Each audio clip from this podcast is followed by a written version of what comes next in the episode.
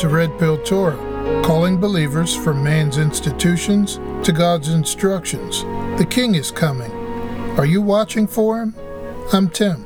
And I'm Miss. You know, we rehearse his coming every year. Mm-hmm. Soon it will be the real thing. Let's talk about it. If you didn't know, the Torah is the first five books of the Bible. Understanding and believing the Torah gives context to the rest of the Bible. You can email us at redpilltorah at gmail.com. Find us at our website, www.redpilltorah.com.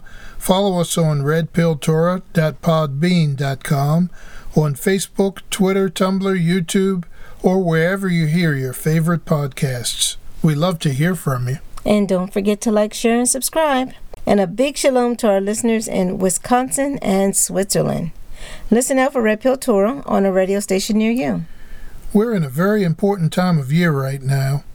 On the Hebrew calendar, the calendar used in the Bible, that is, we're in the month known as Elul. Believers in the Elohim of Israel should know that he has his own calendar and it does not coincide with the Gregorian calendar that we use in today's world. Now, could Elohim use the Gregorian calendar to communicate to his people? Of course. Elohim does as he pleases. But what is also true is that Elohim's people who want to be close to him must learn and adopt his ways, not the ways of this world. And that includes his calendar. Amen. Believers who don't know or acknowledge the Father's calendar may miss important times and meanings that He wrote into His calendar. Just because some particular believers might choose to ignore the Creator's calendar doesn't make his calendar irrelevant. Mm-hmm. It simply means that those believers have chosen to ignore some of the blessings he has for them and all of us who love him. I urge you to press into understanding everything Jehovah has for you. Don't let the dogma and traditions of men keep you from seeing in your Bible the plan of your Elohim. We may talk more about dogma in a future podcast. Miss, I have a great title for that episode. We could call it the dogmas are barking. What do you think? Uh, sounds catchy. but let's hang on to that one. And let's let sleeping dogmas lie for now. Oh boy, okay, nice one, Mama. Now, talking about these dogmas reminds me of the point I wanted to make. It has to do with the moon. Growing up, I associated the moon with scary things, like angry packs of dogs and wolves howling at the full moon or evil creatures of the night getting power from the moon. Somehow, I came to believe that the moon was associated with evil. As it turns out, the moon is part of an immense clock created by Jehovah Elohim. We learn that from the creation story. Mm-hmm.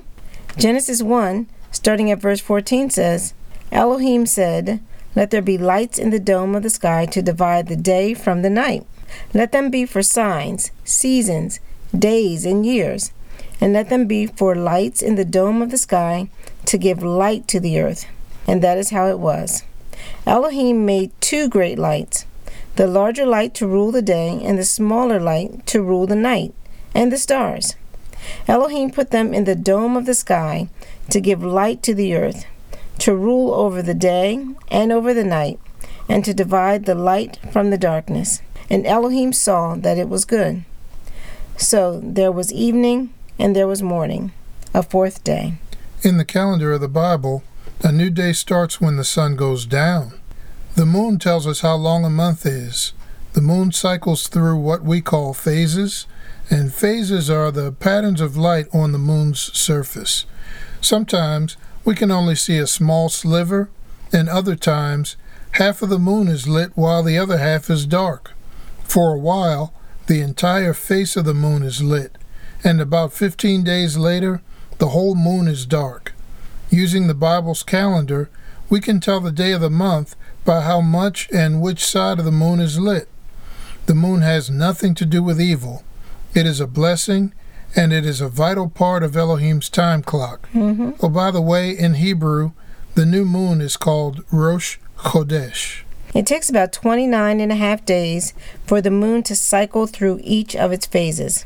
When the moon is totally dark, we call that a new moon. The clock resets and we enter into a new month. The amount of time that the moon is totally blacked out can vary. In some months, the moon may not be seen for two consecutive nights. That, as well as cloudy weather, is important to consider, especially during the time recorded in the Bible. When Yeshua was on earth, the Rosh Chodesh, or new moon, was declared based on priests seeing the moon. The uncertainty about when the new moon would be seen is the origin of the saying, No man knows the day or the hour. To this day, our understanding of how ancient Israel identified the new moon is complicated. There is disagreement between some scholars and believers about details, but most seem to agree that pinning down the Rosh Chodesh and the start of a new month was an extensive process. That's right, miss. That extensive process was important to Israel so that they could know when to celebrate the holy times of Jehovah. In fact, the new moon is mentioned in the scriptures as a special time for the Hebrew people.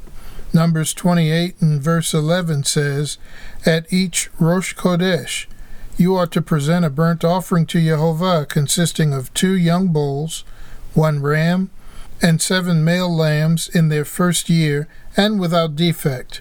This was the Father's instruction to Israel. There are many other references to the new moon.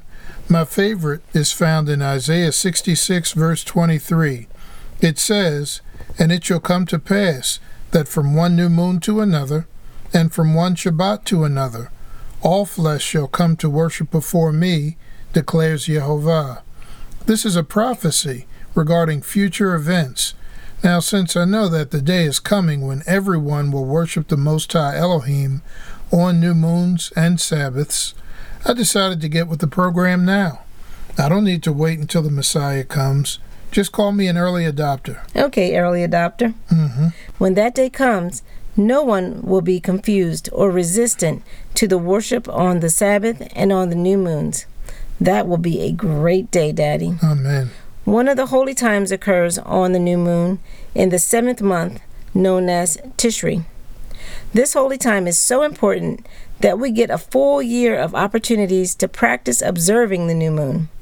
Our Elohim wants us to be sure we don't miss this one. It is called Yom Teruah. Yom means day, Teruah means a loud noise, blast, or shout. Because it's known for blowing of trumpets, an instrument made from a clean animal's horn, this holy day is commonly known as the Feast of Trumpets. Some Jewish people call it Rosh Hashanah. Tim, uh, will you read Jehovah's instruction for Yom Teruah? Sure. These instructions are in Leviticus chapter 23, verses 23 through 25. They say, Jehovah said to Moshe, Tell the people of Israel, in the seventh month, the first of the month is to be for you a day of complete rest for remembering, a holy convocation announced with blasts on the shofar.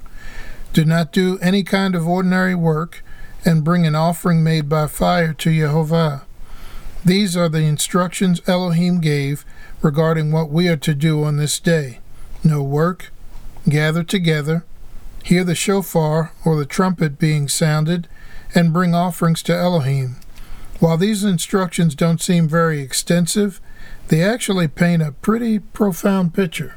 This is the picture of the return of the king. Believers are to gather and rehearse at the time when no man knows the exact day or hour. We are to give offerings and hear the shofar.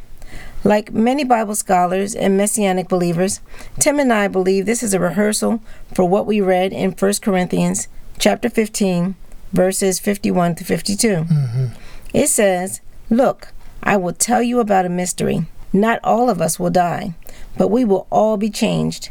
It will only take a moment, the blink of an eye, at the final shofar. For the shofar will sound, and the dead will be raised to life forever, and we too will be changed. Amen. You know, 1 Thessalonians chapter 4, verses 16 and 17 describes the same event a little differently. It says, For the Lord himself will come down from heaven with a rousing cry, with a call from one of the ruling angels, and with Elohim's shofar. Those who died united with the Messiah will be the first to rise. Then we who are still alive will be caught up with them in the clouds to meet the Lord in the air, and thus we will always be with the Lord. In both accounts, we have a blast from a shofar and a group including living and newly resurrected people.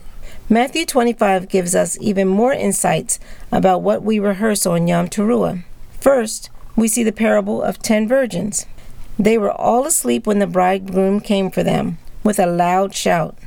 Five of them had prepared oil for their lamps, so they were ready to light them up and meet the groom. The other five were unprepared, so they missed the wedding.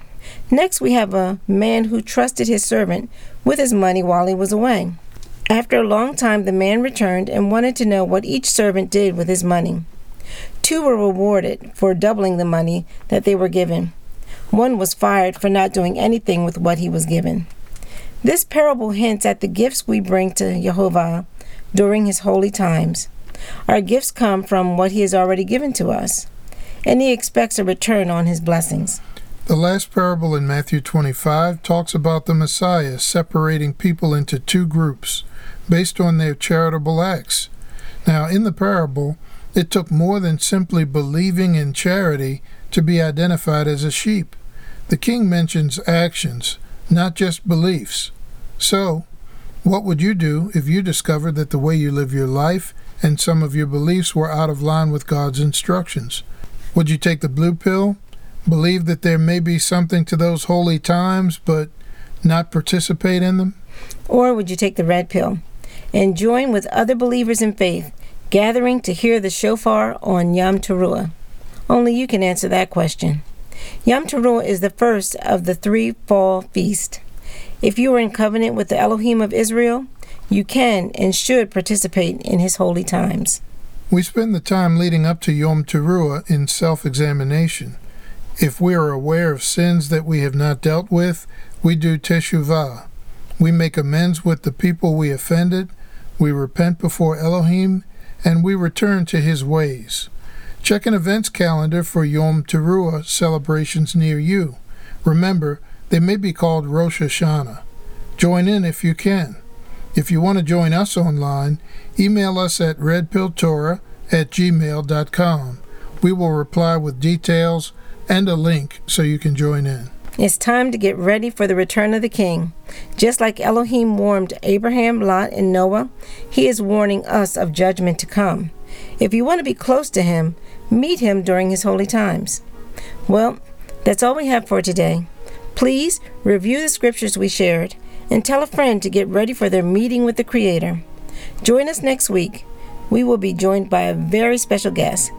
Thanks for spending 15 or so minutes with us at Red Pill Torah, where you can handle the truth.